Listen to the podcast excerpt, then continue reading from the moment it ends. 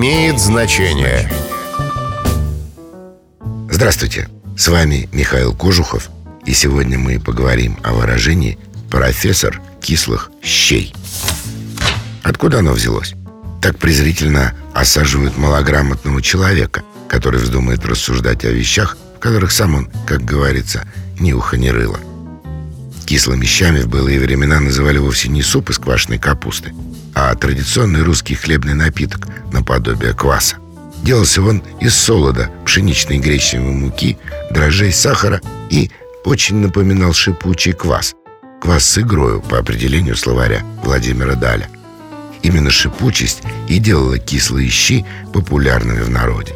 В конце XVIII века один современник, например, писал, что русские купцы предпочитают кислые щи любому другому напитку и доказывают, что это лучшее лекарство от любых хворей. С развитием торговли кислые щи стали продаваться в местах развлечений. Отсюда и пошло выражение «профессор кислых щей», то есть мастер досужих бесед за стаканом напитка или попросту балабол. Еще два слова о кислых щах.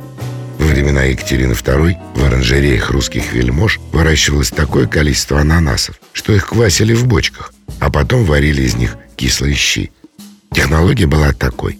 Тепличные ананасы, предназначенные для щей, мариновали в бочонках, а потом готовили из них шипучий напиток на 7 солодах, что-то вроде сидра. Хотите? Попробуйте. С вами был Михаил Кожухов. До встречи. Имеет значение.